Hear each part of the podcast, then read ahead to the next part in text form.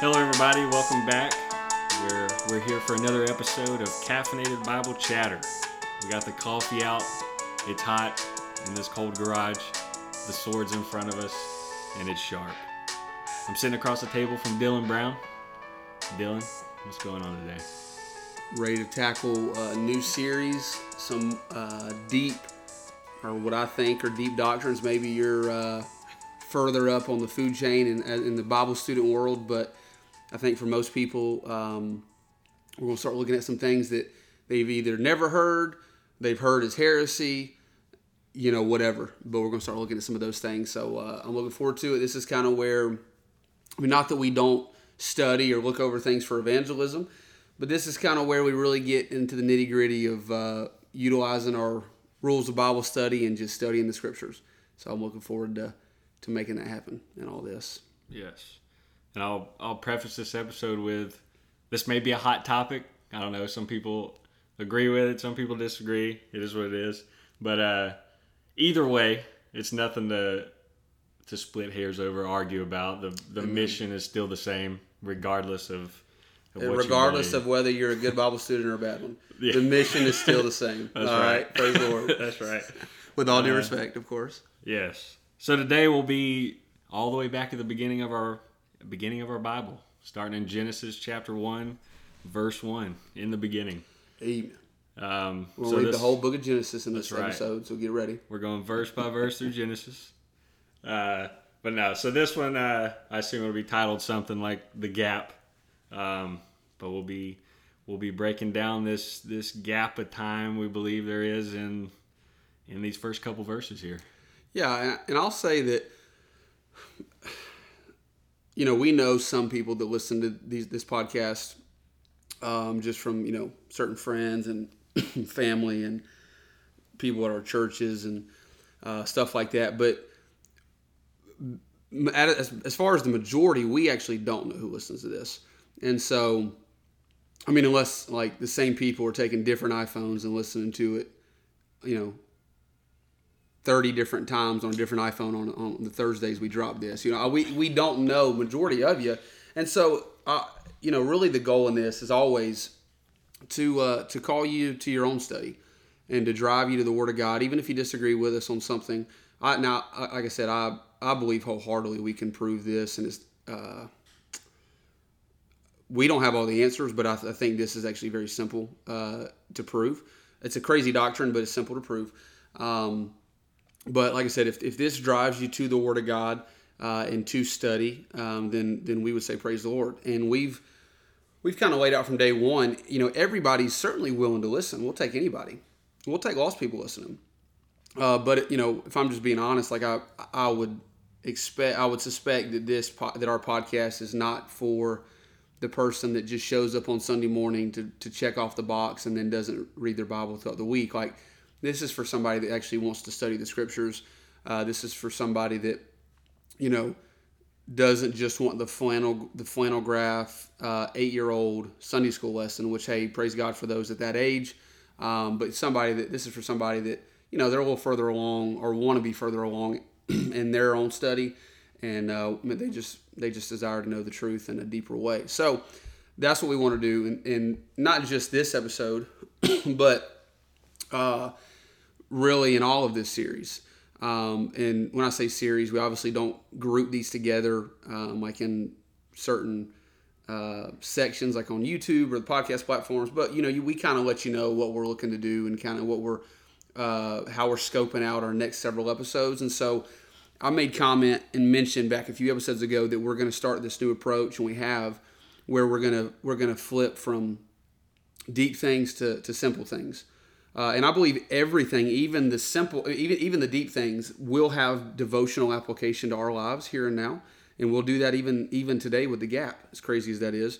Um, but we do want to stay balanced because Proverbs 18:1 says that uh, a false uh, or that a false balance is an abomination to the Lord. So we want to be balanced. Like there's people, there's people that are uh, super. You know, it's all about salvation. We don't care about nothing else. We don't care about discipleship. We don't care about saying the word of God. Just go out and preach the gospel. Like we we don't want to be that guy, but we also don't want to be the, of a mindset of a critical spirit, like a college, like a Christian college professor that sits in his room and just studies, but but actually doesn't do anything for the cause of Christ. So we want to be balanced, and so um, that, that's what we've we've sought to do. But um, you know, as we kind of dive into this deep stuff, I don't. Maybe you maybe you're one of the ones that likes the simple things, and that's certainly fine. We all probably have our tendencies.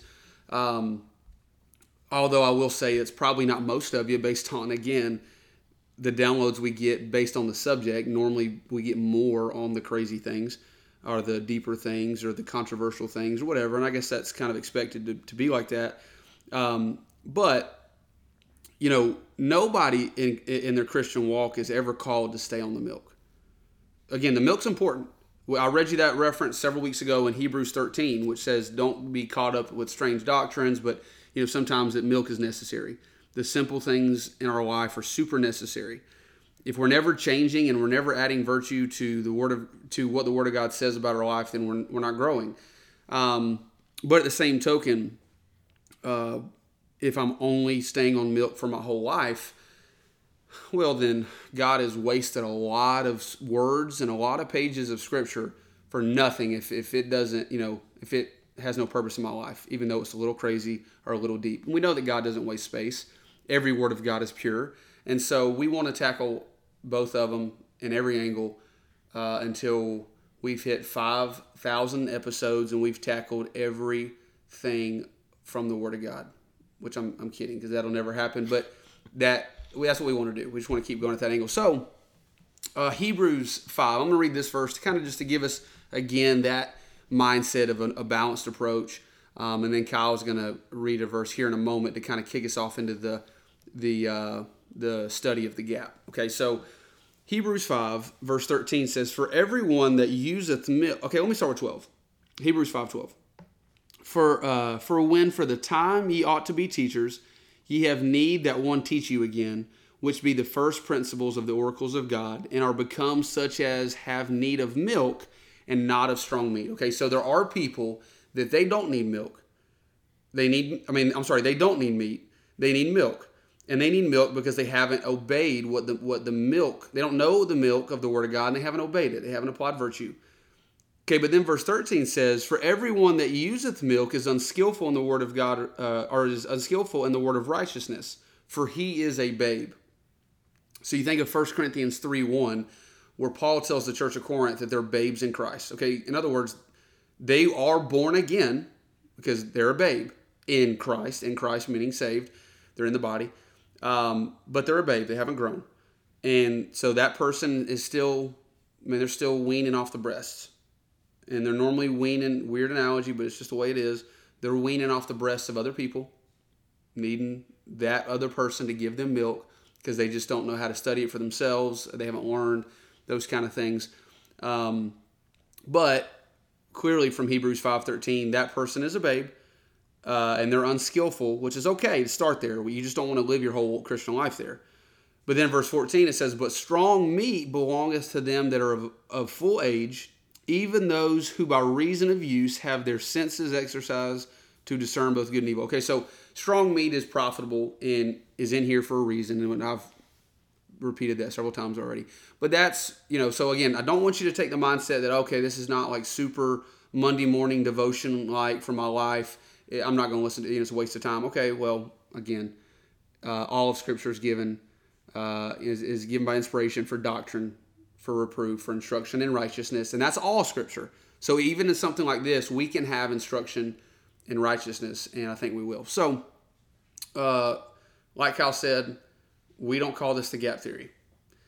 We don't call it the gap theory because we don't think it's a theory. Theory means, I actually don't know the definition of theory, but I'm pretty sure it means something like maybe so, maybe not. yeah. And we don't say maybe so, maybe not. We say it is so. And so uh, we'll we're just gonna try to break that down. So Kyle, maybe maybe you can start with those references we mentioned yeah. and uh, kick off with those. Yeah, before we dive into the gap, because uh, when you first just open your Bible to chapter one and you're reading these first few verses, I mean, you may say, I don't, I don't really see anything there. It's just, just God speaking and things are being created. Um, but really quick, Proverbs chapter 25, verse 2 It says, It is the glory of God to conceal a thing, but the honor of kings is it to search out a matter. And these kings, if you flip over to Revelation chapter 1, John to the seven churches right here, down to verse 6, it says, Revelation 1 6, and hath made us kings and priests unto God and his Father. To him be glory and dominion forever and ever. Amen. So, so what is it saying? There's there's some things in in this book in front of us that that God has concealed, and it's Yeah, on purpose. yeah, and it's it's up to us to to search out the matter. Yeah, and it actually glorifies him. Like he Okay, so we talk about discipleship um and like that's a popular word and we even mentioned that in the the mission stuff with evangelism. Um, you know, we talk about being a follower of Christ, all those things. Well, really, the word disciple, like there's a lot of things that make you disciple or don't make you disciple. Luke 14 is a good place for that. But really, a disciple is a is a a learner. It's a student. So I guess I try to say this a lot to certain people at my church. Like I mentioned, we have a one-on-one discipleship ministry of, of 18 lessons and you know that kind of thing. If somebody makes it through the 18 lessons of discipleship, like they've checked all the boxes, but then they're still at the when they finish it, they're just not really a student of the word. They're just kind of like, ah, just kind of you know, read my 10 verses in the morning, check off the box, and we're good. Well, like you know, they're they're just they're not really a biblical disciple, and so it is it's just as it's the way God works. He gives some things cold turkey, clean and easy, easy to find in Scripture. I mean, you go to the New Testament and eternal life just jumps off the pages. Book of Romans, it shows up all over the place. The, um, you know, the blood atonement, death of Christ, all those things. You, you just don't have to have a lot of deep study to find those things. They're just there. Um, but like like Kyle read, it is, there are some things that God doesn't just give as a as a a change up right across the plate, you know, uh, right over the middle of the plate. This easy home run pitch.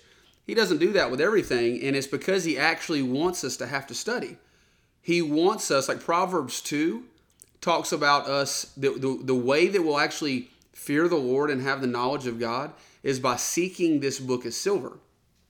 So it's me going into it and, and being desperate for it and being desirous of it and actually coming to the Lord in prayer as I, see, as I, as I search the scriptures and asking the Spirit of God to teach me and, and studying it.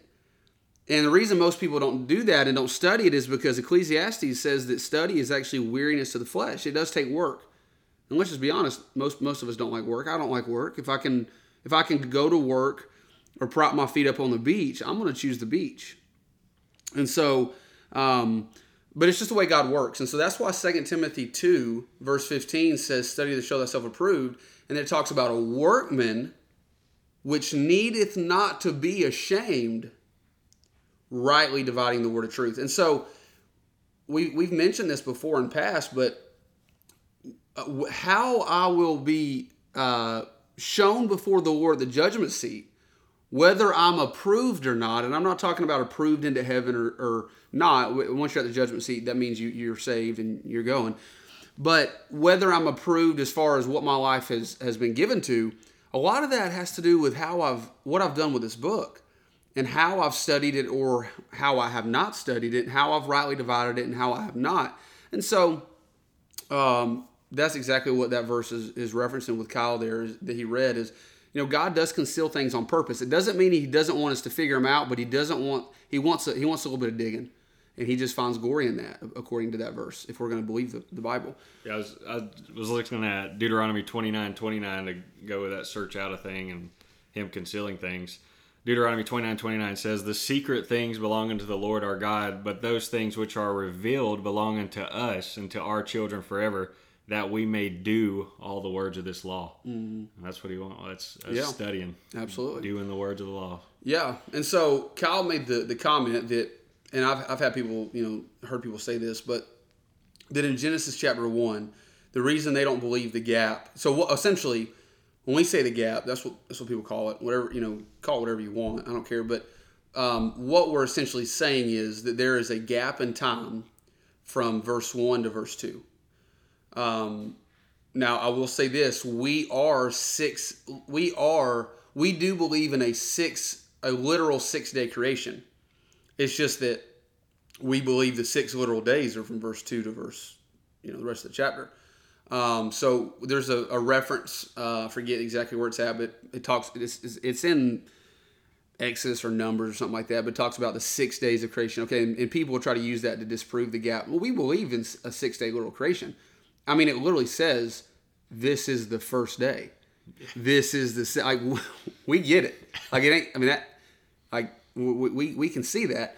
Um, but what we're saying is something uh, takes place in between verse one and verse two. And what many people, what I was getting at is many people will say, well, it doesn't say that, so I don't believe that. You know, you're adding to or, or whatever. We're adding to scripture, blah, blah, blah. Okay, well, like Kyle said, sometimes God doesn't give it up as a softball over the middle of the plate.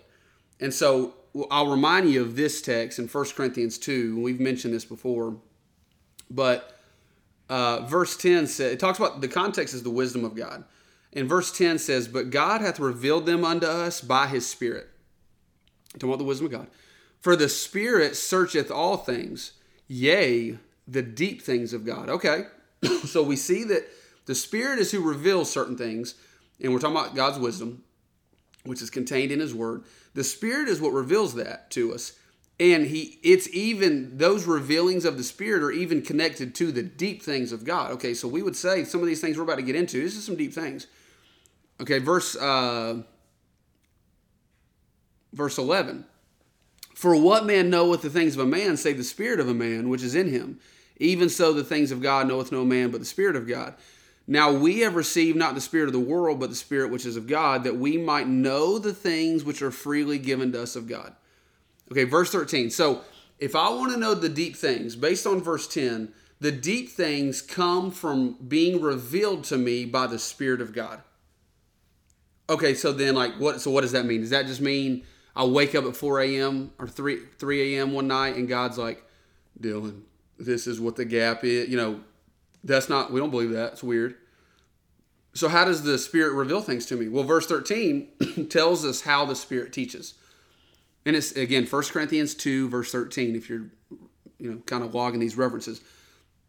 But it says, which things also we speak not in the words which man's wisdom teacheth. So, in other words, man, our, our natural man can't can't find these things out on, on their own, on, on its own. But which the Holy Ghost teacheth. Okay, boom, that's what we need. The, the Spirit of God is what reveals the deep things, according to verse 10. So we want the Holy Ghost to be the teacher. And it says there in verse 13, but which the Holy Ghost teacheth, and then there's a semicolon, and he tells us how the Spirit of God teaches, comparing spiritual things with spiritual. And again, we've mentioned this so many times throughout this podcast, and this is one of the biggest, most important rules of Bible study.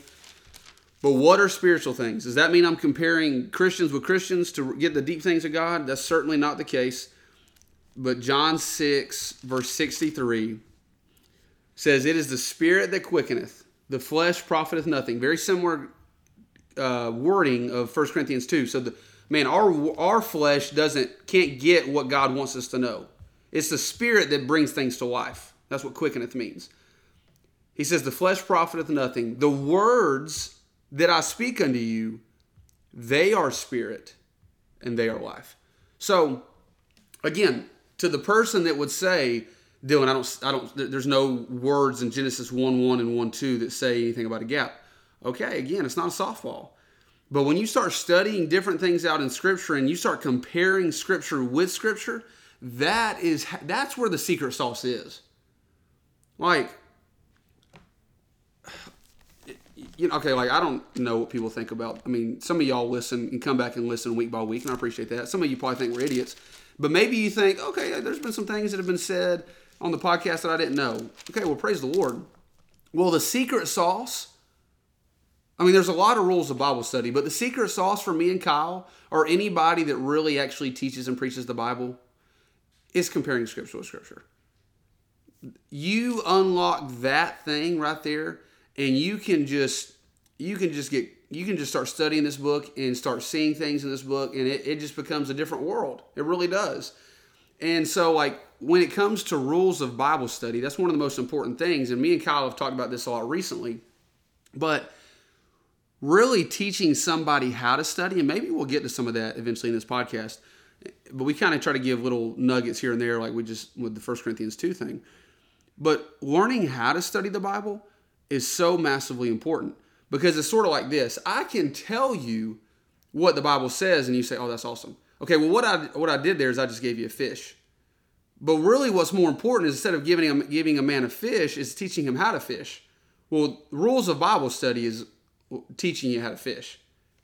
Then you can say, okay, this, oh, okay, and, then, and that's how you, you don't get caught up in heresy. And you say, nah, well, this is what the Bible says, and you know, it says this over here, and, and, and, blah blah blah. Okay, so just want you to keep that in mind. And dang, we're you know we're 20 minutes in, and long long long runway here. Um, but that I just wanted to kind of address that with the the whole thing of in between verse one and verse two. People say, well, I don't see it in there. Okay, well, remember what we're going to do is we're going to compare Scripture with Scripture to, to, to find the deep things of God. So there's a few key phrases. If, you, if you're if you have a Bible or you, you just listen to this, whatever. We're in Genesis chapter one, and, and again, verse one says, "In the beginning, God created the heaven and the earth." Um, and then in verse two, there's a few phrases that we want to we want to highlight and we want to compare scripture with scripture with that, that stand out. Okay, it says, "And the earth was without form and void, and darkness was upon the face of the deep, and the spirit of God moved upon the face of the waters." Okay, so what we see here is in verse 1, God has done some creating. And I believe this is the original creating of, of the first of anything. It's the heaven and the earth. But then we find verse 2, and there's there's uh, you know, sort of I don't really know exactly what this would look like, but we see that it's without form and void, and there's darkness everywhere. There's waters everywhere. And so certainly doesn't look like what the world in uh, in you know at least outer space looks like today. But so we're going to compare those phrases. And so Kyle, if you want to maybe go to uh, Genesis 4:23 with one hand and then Job 38:30 with another hand. So the first phrase that we're going to we're to highlight here because I want to know what's going on with with this whole like not finished earth thing. That's what that's what some people would say as well as the earth wasn't, you know, finished yet. God was just beginning to work. Okay. Well, again, the, the, so the first phrase I want you to notice is that the earth was without form and void. Okay, and this is where we talk about just comparing scripture with scripture. I, we use eSword, but you can certainly find others. But we're just going to look where that phrase, if, if that phrase, and, it, and, you know what, sometimes you'll search a phrase and it won't be anywhere else in the Bible. And you're like, okay. But you know what, sometimes it will. And so that phrase, without form and void, shows up, I believe, in only one other place, and that is Jeremiah 4.23. And so if you have that big cat, go ahead and read that. Jeremiah? Oh, yeah. I think it's a Genesis. My bad. I may I may have. There's no telling. I get it. This coffee's got a little extra pop. Jeremiah four what? 20? Yeah, four twenty three. Sorry. Twenty three. Jeremiah four twenty three. I beheld the earth, and lo, it was without form and void, and the heavens, and they had no light. All right. So, same type of thing going on here. Okay, we don't have time to dissect every passage and chunks of, of every cross reference that we're going to mention, but Jeremiah four is actually talking. Uh, uh, what I would say, what I believe is the earth uh, after the tribulation, like like like from the damage and the, the craziness of the tribulation. So so what do we what can we take away from that? Well, it's the earth in a um, after a uh, it's the earth's place after God has judged it. Okay, so what is the tribulation? The tribulation is the time of Jacob's trouble. It's when God has turned his attention back to the Jew and he is allowing them to go through these things. He's chastising them essentially. Okay. So the earth is is is is damaged. The earth is is in a, a rough place. Okay. That same phrase shows up in verse two. So I want you to think about that with the the, the, the term judgment. Okay, because that's what we find in Jeremiah 4. That's exactly what's going on in Jeremiah 4. Okay. The second phrase I want you to, to notice is the face of the deep. Okay, the face of the deep. So so far, what I'm telling you is that verse two is is compared to the earth after judgment, post judgment. Okay, so then we're moving on to the face of the deep. That's a weird phrase. Like I hadn't used that in the last week to anybody. Like, you know, how the face of the deep looks cool on you, or you know, I, I don't. We don't use that's weird. So we cross reference that. That that exact same phrase shows up in Job thirty eight thirty. Let's go ahead and read that, Big Cow. Yeah, the waters are hid as with a stone, and the face of the deep is frozen. Okay, so again, that there's some there's some connection here with the deep and these waters.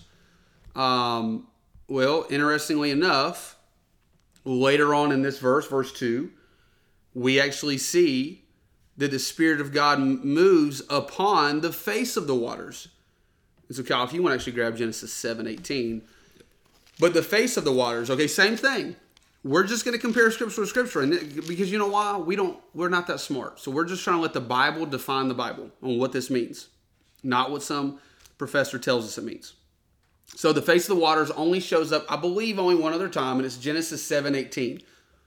Yep. And the waters prevailed and were increased greatly upon the earth, and the ark went upon the face of the waters. Okay. So what's going on in Genesis 7? Well, we heard about the ark. Well, that that's Noah. It's it's the flood. It's the flood going on in Genesis 7. So, again, we're just letting scripture define scripture. And what we've found so far in, in verse 2 is that it's that this being without form and void is compared to a post-judgment state of, of Jeremiah 4 uh, with the tribulation we see that the face of the deep is connected to waters that are frozen. Uh, and we'll get into more of this, but this is not waters that are frozen necessarily on earth, but this is this is above uh, above us. Okay, and then we see that the face of the waters connects us to a flood in, Gen- in Genesis seven with with Noah uh, in, in his ark. Okay, so so what I'm what I'm I'm proposing to you, and I, I don't think I'm necessarily just proposing to you. I think it's based on what we just did, comparing scripture with scripture, is that at the beginning of creation, you know, uh, verse one, he he creates the heaven and the earth, and then in verse two, again, the earth's in a post uh, judgment time frame with waters above the earth. And these waters that are involved in all of this are connected with Noah's flood. Okay, so um, that brings us, Kyle, if you want to go to Second Peter uh, chapter 3, and we're going to read, I think it's like 5 through 7. Um, so what what what what I'm proposing to you, I believe it's very clear when comparing scripture with scripture, is that there's a judgment that's taking place going into verse 2. Now, and I, am trying to think about how to say everything without getting ahead of myself and stealing stuff for later and all that. But what would the judgment be?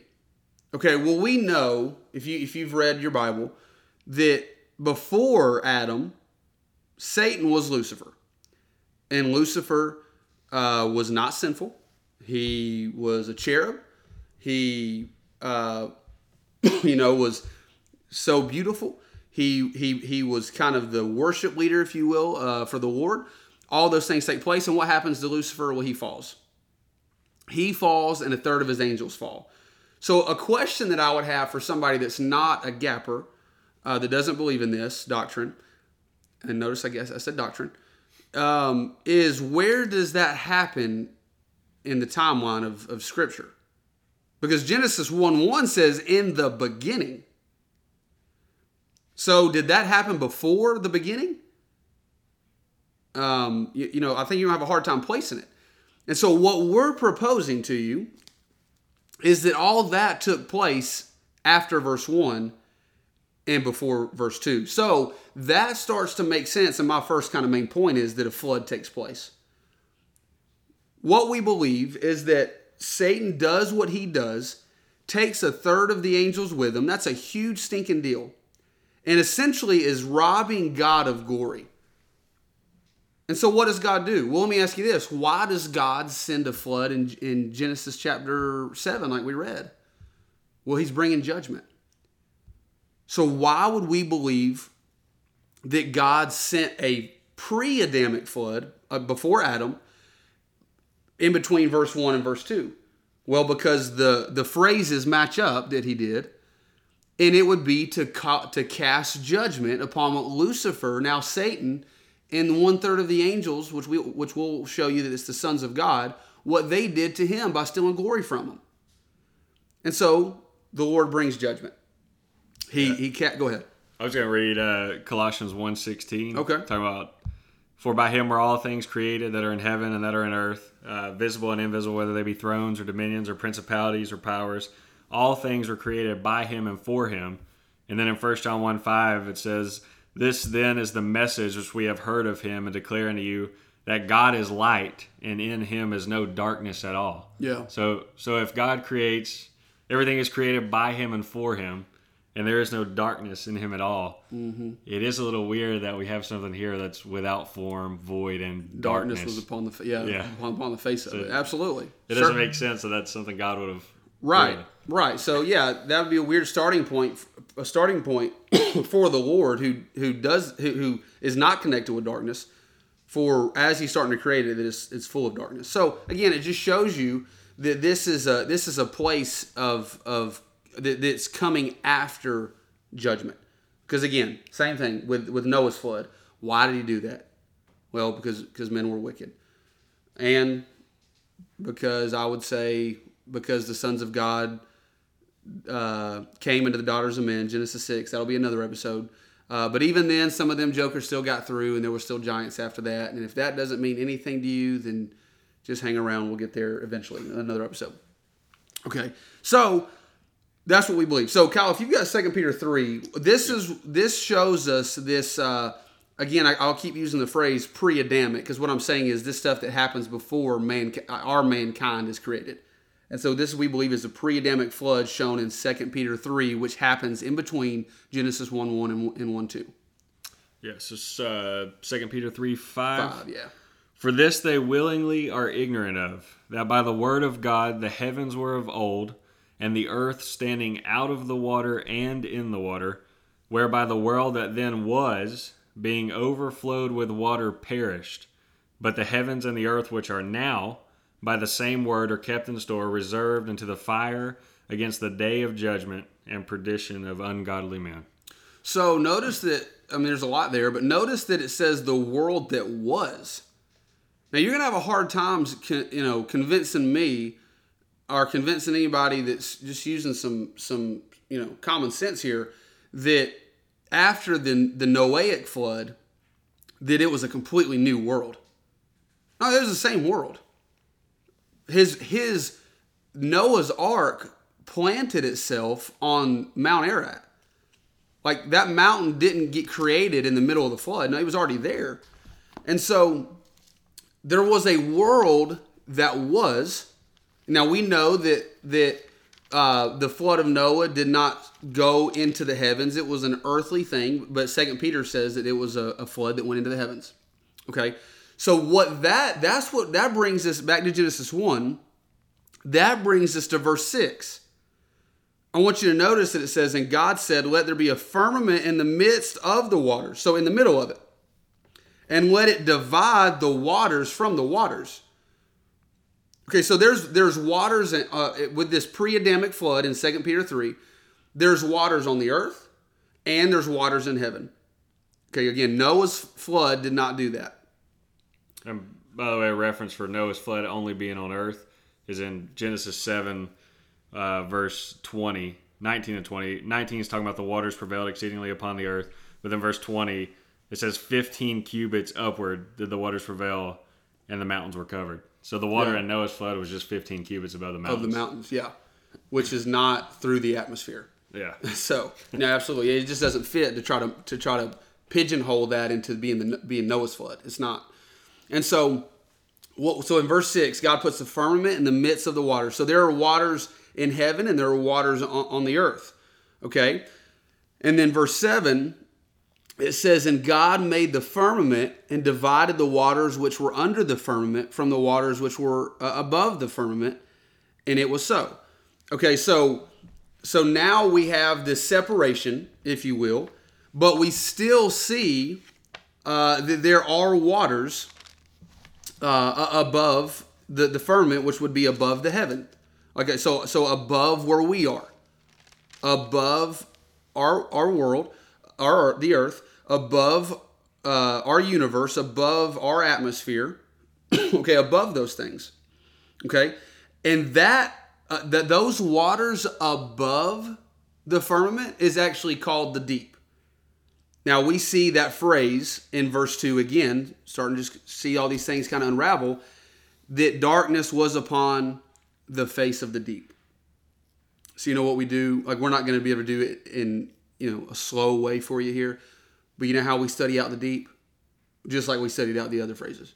We, we look it up in scripture where like where it's at. And it gives us some some some knowledge of what uh, the deep is. Okay, so the deep is again the waters above where we're at. It's above the firmament. Okay.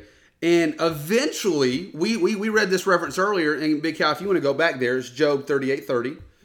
But this is actually the waters above the heavens This are this actually around God's throne.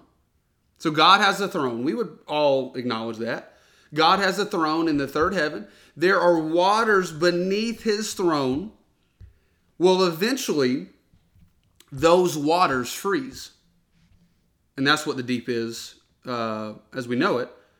Not as we see it, but you know, as, as we know it from Scripture. And so go ahead and read Job 38, verse 30 again. The waters are hid as with a stone, and the face of the deep is frozen.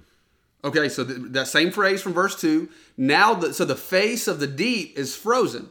So it's not just waters, it's not just liquid, but now it's it's solid and it's frozen. Okay, so how did it go? So again, there's these waters above the firmament. This is the waters that is where the Lord is now.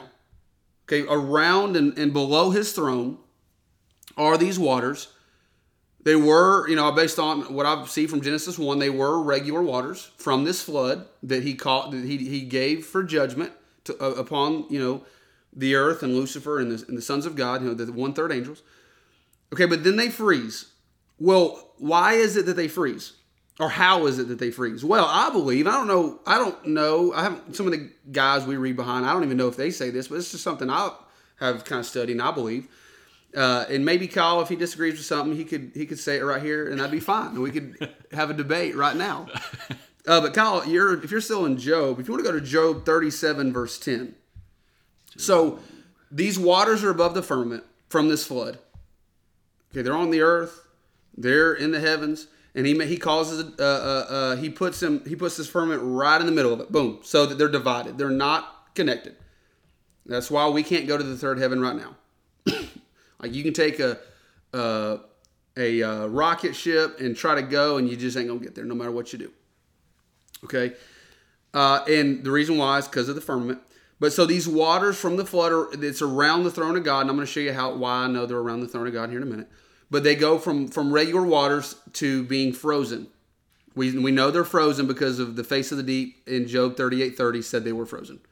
So how'd they get frozen? Well, what I believe from Job 37:10 and then looking at Genesis 1 is that when God began to restart creation in six literal days from verse uh, 2 on or verse 3 on is that his voice and his breath actually caused the waters around him as he is proclaiming creation with his mouth to freeze.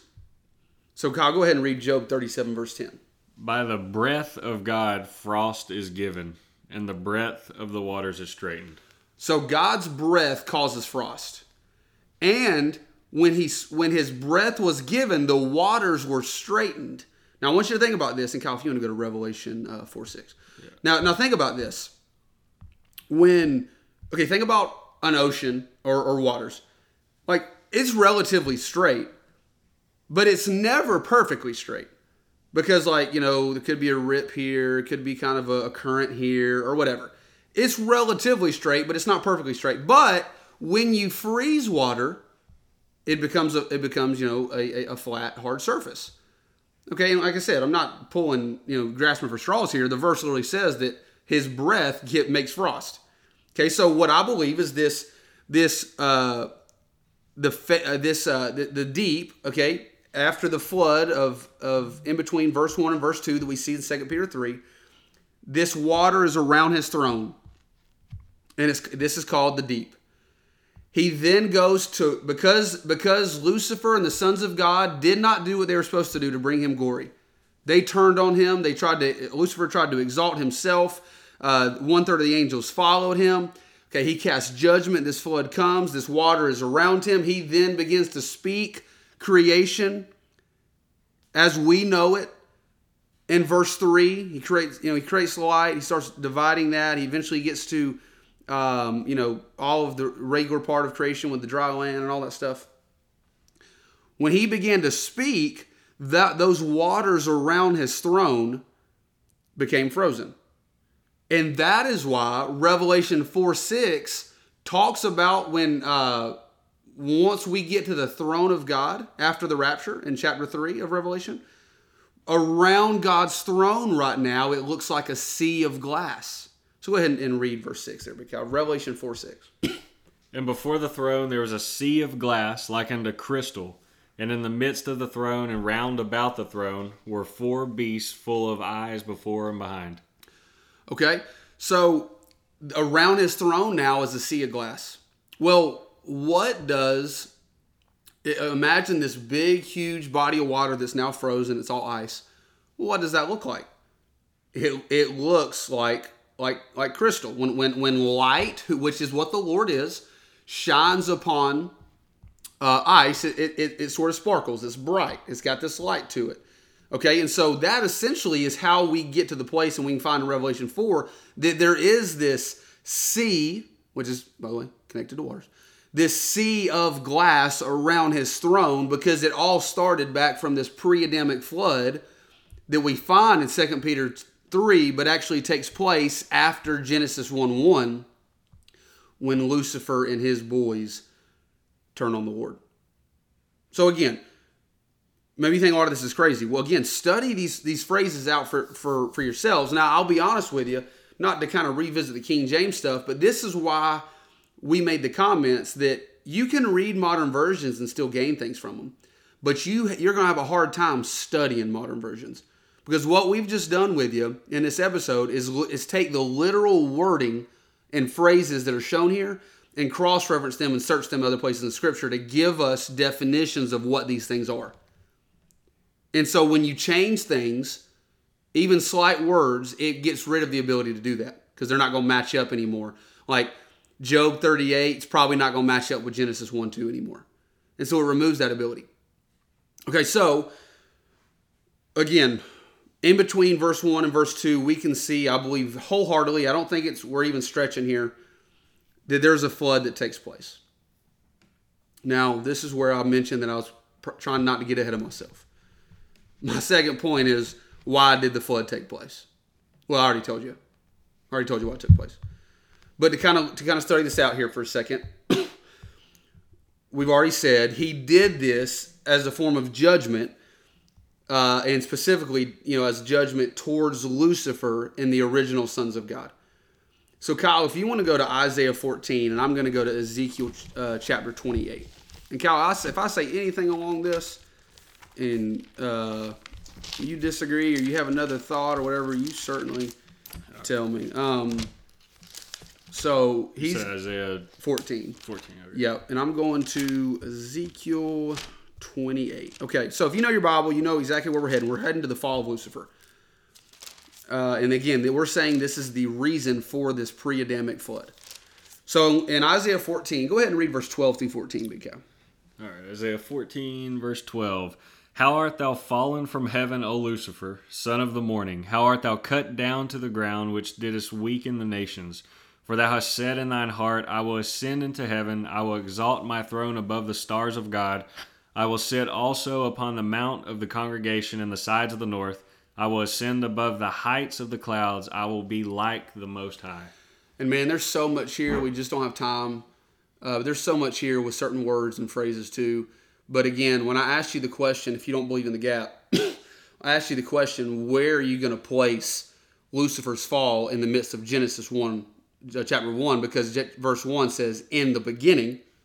And again, if we're just going to believe the words of God, the beginning is the beginning.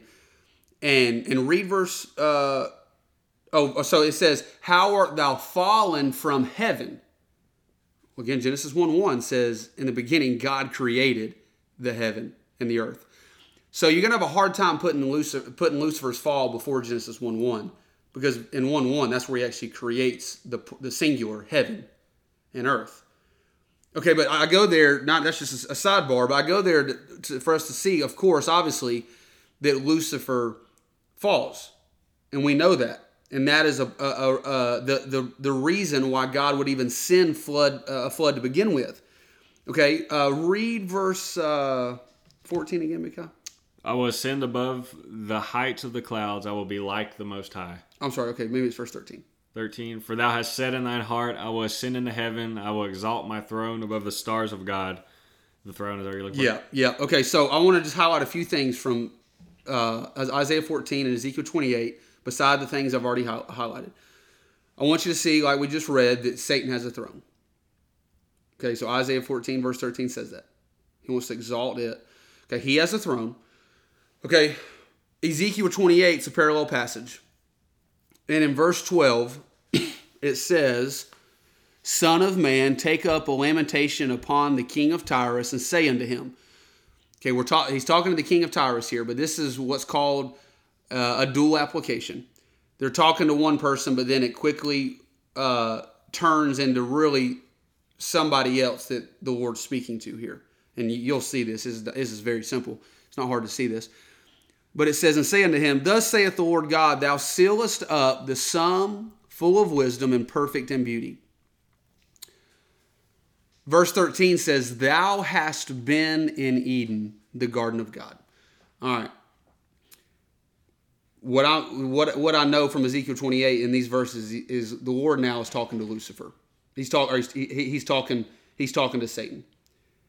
We're like, well, how do you know that? Okay, because later on, after him telling him, Thou hast been in Eden, he says, Every precious stone was thy covering. You telling me that King Tyrus was covered in in stone? And I go, maybe he had a breastplate on. Okay. Verse 14 says, Thou art the anointed cherub. You tell me, King, you, you, you tell me that homie King of Tyrus was an was an anointed cherub? No, no, no. You know your Bible. This is this is Lucifer here. This is Satan. Okay. So what we can see from verse 13 is he says, Thou hast been in Eden, the garden of God. Now, what somebody so so not only do I want you to see that, Lucifer had a throne, we, we, we know that he falls, but he had a throne before his fall, and he was in Eden before his fall. Well, somebody could say, well, Dylan, maybe it's talking about when he was in Eden as a serpent in Genesis 3. Okay, the problem with that is in verse 13, he says, Thou hast been in Eden, the garden of God. Every precious stone was thy covering, thy sardius, topaz, and the diamond, the beryl, the uh, good gosh, the jasper, the sapphire, the emerald, and the I'm not reading all these, and gold. The workmanship of thy tabrets and of thy pipes was prepared in thee in the day that thou was created. Thou art the anointed cherub. So the Lord is describing Satan in his pre-fallen state. Because once he fell, he's not that. Once he fell, he's he's not the the anointed cherub. He's not the one drawing glory to the Lord and leading the worship unto the Lord. He's not doing that. He's fallen. And so he's giving his pre fallen state. And in the midst of him giving his pre fallen state, when he was still Lucifer, he says, Thou hast been in Eden. So we can know two things Satan had a throne, and he was in Eden before Adam. Before Adam. He was in Eden, going back to Genesis 1, has to be before Genesis 1 2. But after Genesis 1 1, because he fell from heaven and the heaven was created in verse 1 of Genesis 1. Okay, and then uh, then thirdly, I want you to I want you to know know this. Okay, we see he was the anointed cherub. We see that he was, you know, beautiful, that he had a throne. He, he had a big he had a big deal. He had a big place of authority. The problem was he wanted he wanted the Lord's. But he led the sons of God in worship. That was his job. So, Kyle, if you want to go to, to Job 38 7. So he has the throne, Satan does, Lucifer at this time. He was in Eden in his pre fallen state. And his job is to lead the sons of God in worship. So, again, we're asking the question why did this flood happen before Genesis 1 2? Well, because Satan had a job, Lucifer had a job, and it was to bring glory unto the Lord as the cherub that he was, the anointed cherub. and he was to draw the worship and the attention from the sons of God unto the Lord. Because that's what the Lord wants, is he wants glory. Well, what do they do? They turn on that. One third of the angels follow uh, Satan as he's as he's cast out of out of heaven, as he loses his authority in that manner, uh, and and that's why the flood comes. So so Job thirty eight seven. Go ahead with that, big cow. Yeah. By the way, in verse four of this Job thirty eight, he's talking about laying the foundations of the earth. So so we can see this is this is before Adam and all that. That's right. Amen. Uh, verse 7 When the morning stars sang together and all the sons of God shouted for joy. Okay. The sons of God, man, they're shouting for joy. they are praising the Lord. They are bringing great glory and attention to the name of God. Okay, and that was Satan's job. So again, I'm repeating myself, but Satan falls. One third of the angels come with him. Kyle, if you want to go to 2 Peter chapter 2, and I'm going to go to, to Jude 1 6. Okay, so we don't have time to go through every reference, but the sons of God, we study those out in the Old Testament. We, we see in Job 1 6 that when Satan comes before the Lord's throne, and that's when God does the whole have, have, have you considered my servant Job thing. Um, it says that the sons of God come with Satan. So these are certainly his boys. These are certainly the ones that have followed him in rebellion before before Adam and Eve uh, in, in that whole Isaiah 14 thing. Okay, so what does God eventually do with these sons of God? Like we're going, to, we're trying to show you all this. Um, well, they actually mingle with the the daughters of men in Genesis six. And again, that, I've made mention of that. That's another episode. But because they did that, they've been cast out, and then they mingle with the daughters of men. God is not for that because they're messing up the gene pool of man. Why would why would Satan want to do that? Well, because he, he wants to corrupt corrupt the seed of man. He's always trying to find ways. That's why he, he tries to wipe out the Jews in the book of Esther. There's all kind of stories. He's always he's always he was always trying to get in the, the, the way of the seed of man so that he could prevent a perfect the perfect son of man, the Lord Jesus, from coming and, and, and giving his life as a ransom for many. Okay, so 2 Peter 2 4. Go ahead and read that, big cow. 2 4 For if God spared not the angels that sinned, but cast them down to hell, and delivered them into chains of darkness to be reserved unto judgment. So those angels that sinned, this is, I mean, it's not hard. Those are the ones that followed Satan. Okay, and he's he's chained them uh, unto this day of judgment.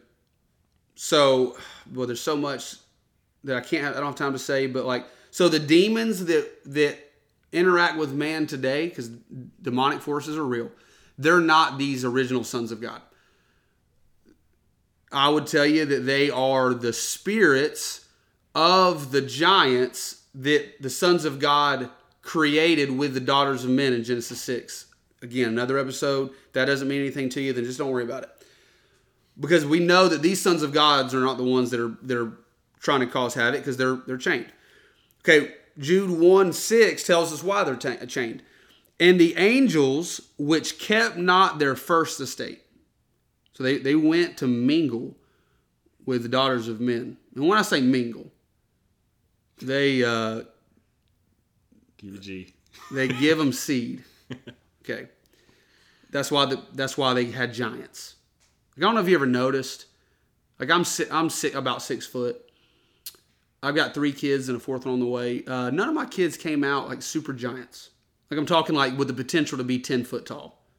Maybe you have, uh, but I haven't. Okay. Anyway, so weird deal. But verse six, and the angels which kept not their first estate, but left their own habitation, he hath reserved in everlasting chains under darkness under the judgment of the great day. Kind of same thing as Second Peter, like Kyle read. Okay, but again, so why is all that taking place, and what is God's deal with those original sons of God and his his hatred for them? Okay, well, it's because him and, and Lucifer, them and Lucifer, they completely left what their purpose of creation was to begin with. And so again, that's why God cast judgment upon upon upon the earth. That's why God sent a flood. That's why he did these things because we know from Genesis 7 the same way that was a way that God cast judgment. It's very simple. Okay. Now I want to kind of narrow this down as we close to a third point, which is going to be kind of a life application, devotional application thing. So God's original plan was that he he created Lucifer. Lucifer's a created being. Satan's a created being. He creates him. He creates these original son, these original sons of God. Why does he do that? Because he, he wants them to bring him glory. Like God wanted fellowship and wants glory. And we saw from Job 38 7 that they, they were doing that at one time. The sons of God were shouting with joy. Lucifer was the anointed cherub. He was beautiful. He reflected the light of the Lord and brought glory to his name. They leave that. So, what does the Lord do? Well, eventually in Genesis 1 2, the Spirit of God begins to move upon these waters and he begins what we know as the six day literal creation. And he finalizes that with creating man as you and I know today, which was Adam. And then, of course, Eve comes down the road. Well, what was Adam's purpose? It's funny that Lucifer's purpose was to glorify the Lord, and we know that he that he was in Eden before Adam, based on those references we gave. Well, it just so happens that the Lord puts Adam in Eden. And Adam's job is to fellowship with the Lord. And Adam's job is to, to walk with the Lord and to bring glory to the Lord.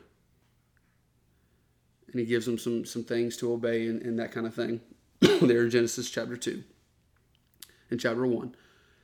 But that's Adam's calling. And Kyle, if you want to go to uh, to Luke 3:38, Luke 3:38. So so in other words, God had this plan with Lucifer and the sons of God. Well, you know what? It didn't it didn't turn out. Now God obviously knew this was going to happen, but it they didn't do what they were supposed to do. So God creates Adam, creates man, different than the the sons of God and Lucifer, but he creates man.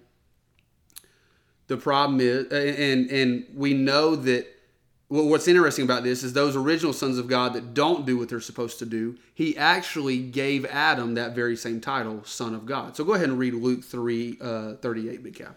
Which was the son of Enos, which was the son of Seth, which was the son of Adam, which was the son of God. Adam's the son of God. He's given the, the same title. And by the way, Christ is called the second Adam. You study that out for, for what you will. But Adam's given the title Son of God, the same title that, that those angels that left their first estate and that rebelled against the Lord and followed Lucifer and followed Satan. He gave them the very same title because he wanted what those sons of God were supposed to do, and they didn't do. And so Adam's purpose, again, is to glorify the Lord, is to fellowship with him. Well, the problem is we know from Genesis chapter 3, what does Adam do? Well, he falls him and Eve, they, they, they sin. And once they sinned, the Lord says that they would die in the same day. We know he didn't die physically, but we know that he died spiritually. We have other episodes about that. He dies spiritually. And so every man that's been born since Adam, which is everybody, every man that's been born since Adam is born with a dead spirit. We are still body, soul, spirit. The problem is our spirit's dead. And so after Adam dies, instead of reproducing sons of God, which is what the Lord wanted, so that they could glorify Him, because Adam was given the title as those old as those pre-flood angels, the Son of God. Because Adam's fallen, once we he has he has kids, we see in Genesis chapter five, verse three, and it says, "And Adam lived an hundred and thirty years and begat a son in his own likeness." Okay, so Adam was created in the image of God body, soul, spirit, an alive spirit, had the image of God. But after he fell, that spirit died, and then he, he begat a son in his own likeness after his image, lowercase h, not the Lord's, but Adam's image, and called his name Seth. So again, the sons of God before Adam, they, they dropped the ball. Adam is given this opportunity is given this title, Son of God. He wants him to bring glory and to reproduce other sons of God so that the Lord may receive the glory that's due his name. But he falls. And now, when he has physical kids, he's given them his broken image. Well, You, you fast forward, of course, we know we have a broken image, but you, if you know your Bible in the New Testament, we can be quickened when we receive Christ. Ephesians chapter 1. The Spirit of God moves inside of somebody that gets saved and He quickens them. And our spirit becomes alive. We are born again. It's a spiritual birth because our spirit was dead and it's now alive. Well, it's just interesting that in John 1:12, John uh, 1:12, notice the phrase, and you probably you know this, but notice the phrase that God gives to those that get saved. It says, "But as many as received him, to them gave he power to become the sons of God, even to them that believe on his name." So you know what? Uh, what opportunity we have after getting saved? We have we have the opportunity to give our life and to partake in God's original plan. It's always been the same plan. And that is that sons of God would reproduce sons of God and bring glory to his name. So before Adam, before Genesis 1 2, we know they fell. Man, shoot in the foot. Things did not go the way that, that God's will for them was to go. He creates Adam. He has the title Son of God. He falls. Because of that falling, he no longer has the ability to reproduce sons of God. Because what did God tell Adam in Genesis 1.26? He said, I can't believe I didn't even mention that verse and the whole this thing of the gap. You got verse 26 for it, Big Guy? Of which one? Or, Uh, Genesis 1.26. yeah. And God said, Let us make man in our image, after our likeness, and let them have dominion over the fish of the sea, and over the fowl of the air, and over the cattle, and over all the earth, and over every creeping thing that creepeth upon the earth. And read verse uh, 28, I think it is. Tells a replenish. 28 And God blessed them, and God said unto them, Be fruitful and multiply, and replenish the earth, and subdue it, and have dominion over the fish of the sea, and over the fowl of the air, and over every living thing that moveth upon the earth. Okay, and so again, another sidebar. I can't believe I forgot verse 28 to prove the gap. But God tells Adam his commission is to replenish the earth. The word replenish literally means to plenish again. Which is the same thing he told Noah after Right. wiping it out with that flood. Right. He told Noah the same thing. And why would he tell Noah that? That's because there were people there and they're gone. There were things there and they're gone. And before Adam and Eve, there were there were things there. And they were it was the sons of God. And it was Lucifer. And it was these created beings that were to reflect and bring glory to the Lord. And so, man, a lot of information in all this. I was, I was just thinking about 1 Peter 5 8, where it says, Be sober, be vigilant, because your adversary, the devil, as a roaring lion, walketh about seeking whom he may devour. Well, I was, why why does Satan hate us so much? Why does he mm-hmm. want to, why is he seeking out to devour us? Yep. Well, because in Genesis one twenty six, he made man and gave him dominion over what was Satan's, what was Lucifer's. Yeah. Satan's when Satan was cast out and cast down from heaven, the same heaven that was created in verse 1 of Genesis 1, he lost authority. Now he, he does have some authority here as far as the principalities and all those things, the power of the air. but he lost really essentially being underneath the Godhead, you know, this kind of the second in command, if you will. He lost that. And he had a vital part of God's plan for for all of the world. And he ruined that by turning on the Lord, seeking his own glory, trying to exalt his throne, all of those things. And so again, you fast forward to Adam. Adam now his commission was to, to be fruitful and to multiply and to replenish the earth. And what title was Adam given? It was the Son of God. God wanted him to, to multiply and replenish the earth with sons of God. They would be different than the previous sons of God, but nonetheless, sons of God that could bring glory and honor to the name of the Lord. Well, of course, Adam falls, like we said. But now we have in the New Testament, because of the blood of Christ, because of Christ's atoning work, we can have our spirit quickened. Man can be born again and be and, and be restored with God's image in them. And then they can then tell other people, how, like John 1.12 says, how they can receive Christ and be given the power to become the sons of God. So our mission is the same as Adam's, except for it's not physical. He was telling Adam, hey, physically go reproduce sons of God because you're the son of God. Well, we don't become a New Testament part of the sons of God until we get saved. But once we get saved, man, you know what our job is to do? Is to be fruitful and to multiply and to replenish the earth with sons of God. People that have come to know the Lord Jesus and will walk with him and will fellowship with him and that will know him and bring glory to his name. Because that, that's, that's always been God's original plan. And even in the midst of this, you can see where all these puzzle pieces fit in and how again you got a place where all this happened with the those old sons of God and Lucifer. You got to place it somewhere. You can't just say it didn't happen. We, it's in the scripture. We know it happened. You wouldn't even deny it happened if you believe the Bible. So where does that happen in the, in the timeline of, of history in the Bible? Again, Genesis 1 1, in the beginning, God created the heaven and the earth. And if we're just comparing scripture with scripture like we do, that same word heaven shows up as the place that Satan is cast out of in, in Isaiah 14. It's hard, to it's hard to cast somebody out of something that hadn't been created yet if you're going to place his fall, Lucifer's fall, before Genesis 1 1. Because as a kid, if I'm honest, I wouldn't have known how to describe it. And I believed that Lucifer fell, and I knew all those things. I was raised in church, but I wouldn't have known where that happened. I would have probably said, yeah, it happened before Genesis. Well, just when you start studying out these words and comparing scripture to scripture, it can't happen before Genesis.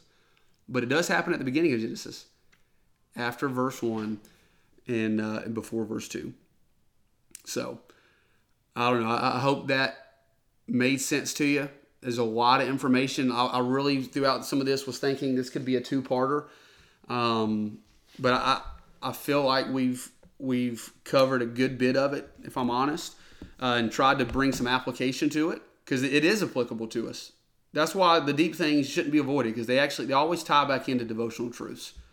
And uh, I don't know for sure what we'll do next week, but with us talking about the sons of God, it may we've kind of already described it, but it may kind of lead us in eventually, if not next week, soon, um, to the Genesis 6 thing, where many people will say that those sons of God that come into the daughters of men, you know, like Scofield was known for saying it was the godly line of Seth.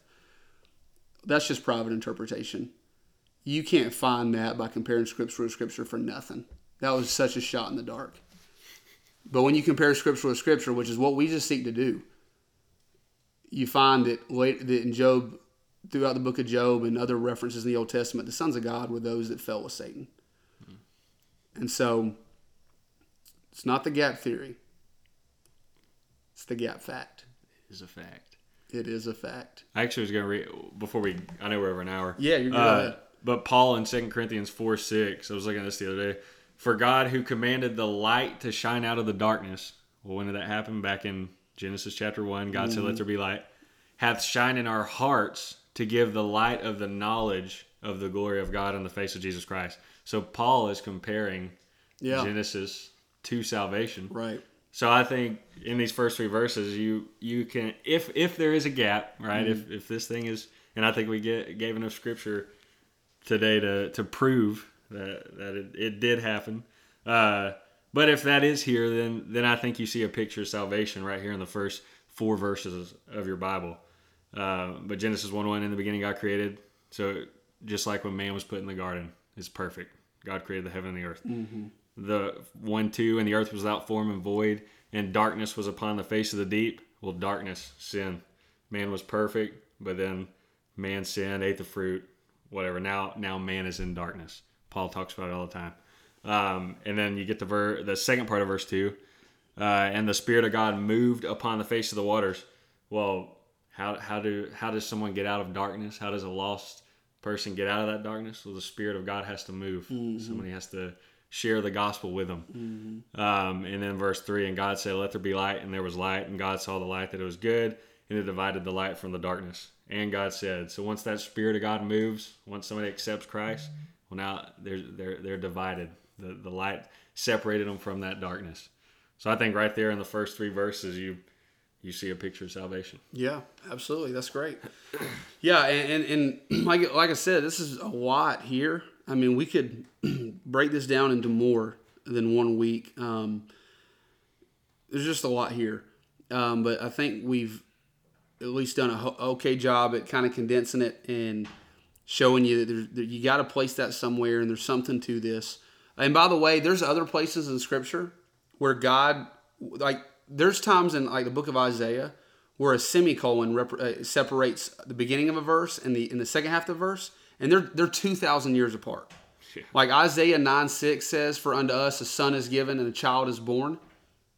Okay, and there's some punctuation there, and then it says, "And the government shall be upon his, his shoulders." Well, Christ was born in a manger, but he did not have the government on his shoulders in, the, in his first coming. That's not till his second coming, and so that's why the the the reality of rightly dividing the word of truth is so much more than just dispensations. It's it's literally sometimes dividing between passages of scripture. Um, and so, like I said, I hope we've made a lot of this clear and at least got you. If you're curious about this, then hopefully it'll drive you to the book and, and study and, and just getting in that for yourself. And if you have any questions, as always, you're more than welcome to email us. And maybe this would turn in a certain question if it's got you know some merit to it or whatever. Like maybe it would spawn uh, another episode, or we could include it in a question and answers type episode down the road.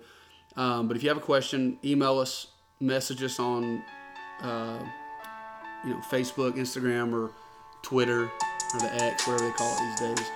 Um, and uh, and we can we can we'll get to that. Um, so hope uh, you know we, we want you to understand it. We want you we want this to drive you to the Word of God. at the end of the day, so. By the way, Revelation 21, when the new heaven and new earth come down, it says no, there will be no more sea. Mm, that that's deep. There's no more division. Amen, amen, amen. All right, thanks for tuning in.